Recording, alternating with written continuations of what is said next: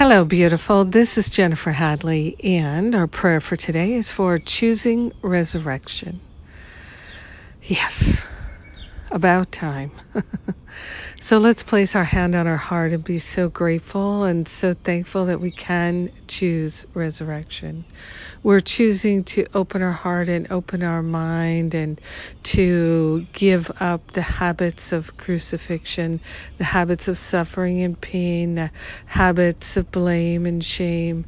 We are grateful and we are thankful to allow ourselves to rise up and live the very glory of our spiritual nature.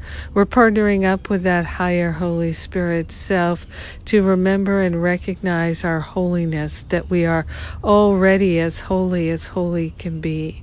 We are grateful and thankful to attune to the highest vibration that we can handle.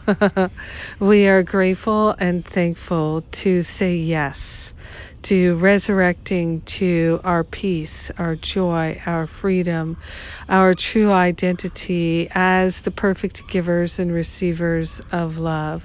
So grateful to claim our inheritance of perfection and wholeness, beauty and wisdom.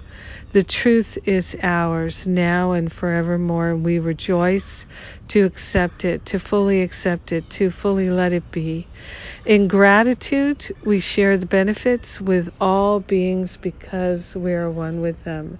So grateful to let our healing resound throughout the universe. So grateful to allow our healing to be revealed. In gratitude, we let it be. We know it's done, and so it is. Amen.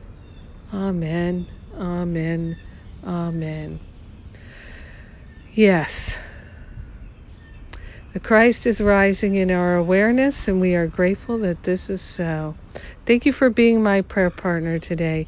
Have a beautiful and blessed day living the resurrection. Mwah!